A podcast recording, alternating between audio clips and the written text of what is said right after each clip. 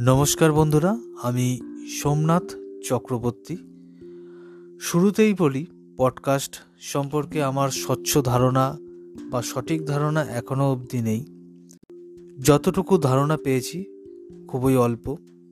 তাই শুরুতেই বলি, আমি যদি কোনো ভুল মন্তব্য বা ভুল বক্তব্য দিয়ে থাকি, আমাকে ক্ষমা করে দেবেন। আমি পেশায় একজন ইউটিউব ক্রিয়েটার। তবে বর্তমানে সফলতার চাবিকাঠি সেরূপভাবে এখনও আমি পাইনি। আমার উপার্জনের প্রধান রাস্তাই সোশ্যাল প্ল্যাটফর্মগুলো, অর্থাৎ তার মধ্যে ইউটিউব পড়ছে। তো আমি ভাবলাম, পডকাস্টেও একটি অ্যাকাউন্ট খোলা যাক। কারণ, পডকাস্টের জনপ্রিয়তা ভারতবর্ষ বা ইন্ডিয়াতে যেরূপভাবে বাড়ছে, তো আমার মনে হলো পডকাস্টে একটি অ্যাকাউন্ট খোলা দরকার এবং যদি এখানে উপার্জন কিছু হয়, তাহলে অবশ্যই অবশ্যই সেটা আমার জন্য হেল্পফুল হবে। আমি এখানে চেষ্টা করব তোমাদের কিছু কিছু সুন্দর সুন্দর অডিও দেওয়ার। যেরূপ আমার যে ইউটিউব চ্যানেল আছে এম এস ক্রিয়েটার, সেই এম এস ক্রিয়েটার চ্যানেলে আমি কিছু নাটকের ভিডিও উপস্থাপনা করতাম। সেই নাটকের ভিডিওর অডিও রূপগুলো আমি তোমাদের সামনে উপস্থাপনা করব। তো আমার বেশিরভাগ নাটকের ভিডিওগুলো আমাকে একজন লেখিকা রোজিনা ব্যানার্জি, উনি আমাকে এই গল্পগুলো লিখে দিতেন। আমি এবং আমার ওয়াইফ মিলে নাট্য অভিনয়ের মাধ্যমে আমার ইউটিউব চ্যানেলে উপস্থাপনা করতাম। তো আমি চাই ওই নাট্য অভিনয় ভিডিওগুলোর অডিও ফরম্যাট করে আমি পডকাস্টে আপলোড করব। এছাড়াও আমি চেষ্টা করব আমার দৈনন্দিন জীবনের কিছু ঘটনা এবং সফলতা, অসফলতা সমস্ত কিছুই তোমাদের সঙ্গে শেয়ার করার। আমি চেষ্টা করব বিভিন্ন সাহিত্যিকের গল্পগুলো শ্রুতিনাটক আকারে পরিবেশন করার।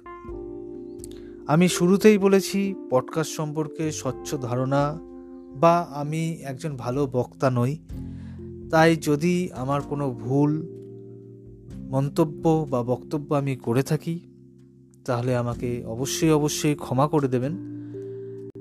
আমি চেষ্টা করব আমার পডকাস্টটাকে আরও উন্নত থেকে উন্নততর করতে। তো যাই হোক, আমার পরিচয় আমি সোমনাথ চক্রবর্তী, আমি হয়তো শুরুতেই আমার নাম তোমাদের সামনে বলেছি। আমার একটি ছোট্ট পরিবার আছে যেখানে বাবা, মা, আমি, আমার ওয়াইফ এবং আমার একটি কন্যা সন্তান আছে এবং আমার একটি ছোট্ট পোষ্য আছে। আমার বাবা ও মা, তাদের নাম দেবাশিস চক্রবর্তী এবং অনামিকা চক্রবর্তী এবং আমার ওয়াইফের নাম মন্দিরা চক্রবর্তী এবং আমার কন্যা সন্তানের নাম সৌভাগ্যী চক্রবর্তী। আমার একটি পোষ্য আছে, যার নাম জনি। বর্তমানে আমি একজন ইউটিউব ক্রিয়েটার, আমি বলেছি, এবং তার সাথে আমি অ্যানিমেশন শিখছি। তো যেহেতু এটা আমার প্রথম ভিডিও ছিল, তো আমি আজকে তোমাদের সামনে নাটকের ভিডিও অডিও আকারে দিলাম না। এটা আমার সম্পর্কে আমি কিছু তোমাদেরকে বললাম।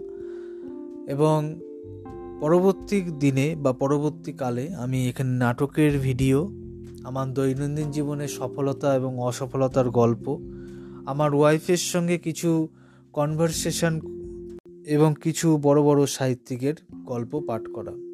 আমি চেষ্টা করব তোমাদের এন্টারটেন করার, আমি চেষ্টা করব বিভিন্ন গল্প তোমাদের এই পডকাস্ট আকারে তোমাদের সামনে উপস্থাপনা করার, আমি চেষ্টা করব হরর গল্প দেওয়ার। তো যাই হোক, আজকে আমি অডিওটা আর বেশি বড় করছি না। দেখা হবে পরের একটি সুন্দর সুন্দর অডিওতে।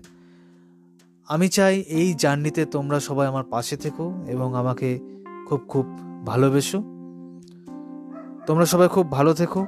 ধন্যবাদ। দেখা হবে পরের অডিওতে। ভালো থেকো।